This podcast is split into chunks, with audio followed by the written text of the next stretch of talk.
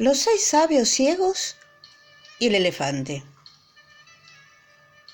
En una ocasión había seis ancianos sabios que no gozaban el don de la vista. Siendo ciegos y empleando el sentido del tacto para experimentar y conocer las diferentes realidades, seres y objetos del mundo, ninguno de estos sabios había visto jamás un elefante. Y tras conocer que su rey disponía de uno, le solicitaron con humildad poder conocerlo. El monarca decidió concederle su petición y lo llevó ante el paquidermo, permitiendo que los ancianos se acercaran y lo tocaran. Los sabios se aproximaron al animal y uno por uno tocaron al elefante con el fin de saber cómo era dicho ser. El primero le tocó un colmillo y consideró que el elefante era liso y agudo cual lanza.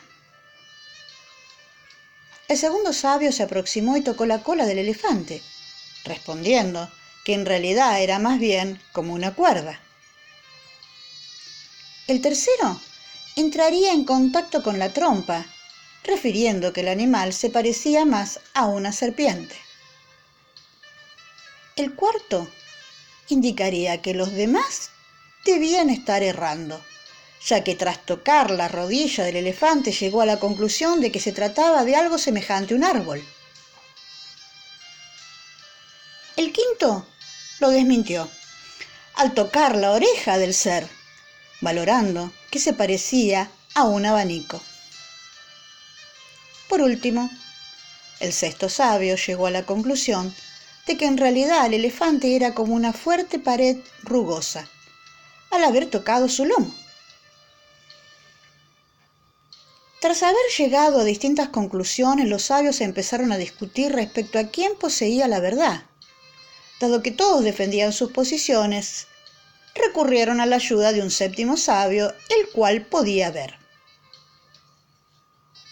Este les hizo ver que en realidad todos ellos tenían parte de la razón, dado que habían estado describiendo una única parte del conjunto del animal, a la vez que aún sin equivocarse ninguno de ellos había podido conocerlo en su totalidad. Este es un cuento clásico procedente de la India. Esta historia nos habla de la necesidad de tener en cuenta que nuestro punto de vista no es el único que existe sobre la realidad.